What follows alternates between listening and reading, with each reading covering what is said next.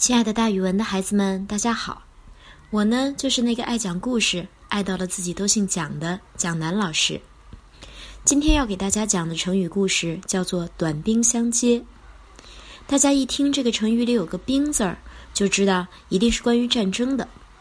没错，短兵的意思就是短的兵器，比如说刀啊、剑呀什么的。那长的兵器呢？大家当然也是见过的，比如说矛。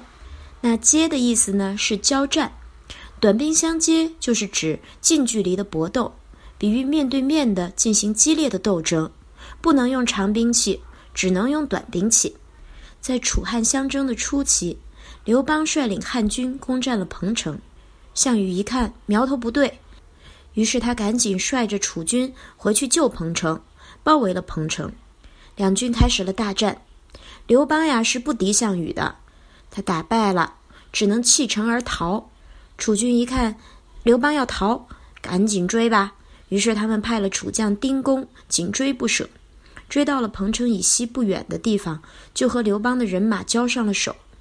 由于双方的距离都太近了，用不了长兵器，只能用刀剑等短兵器互相厮杀。渐渐的呀，刘邦支持不住了，眼看死到临头。他一边跑一边回头向丁公求情，求丁公能放他一条生路。丁公呢也出于义气，停止了追赶。这虽然只是楚汉之争初期的一个战争细节，但是却流传下来了一个成语，叫做“短兵相接”。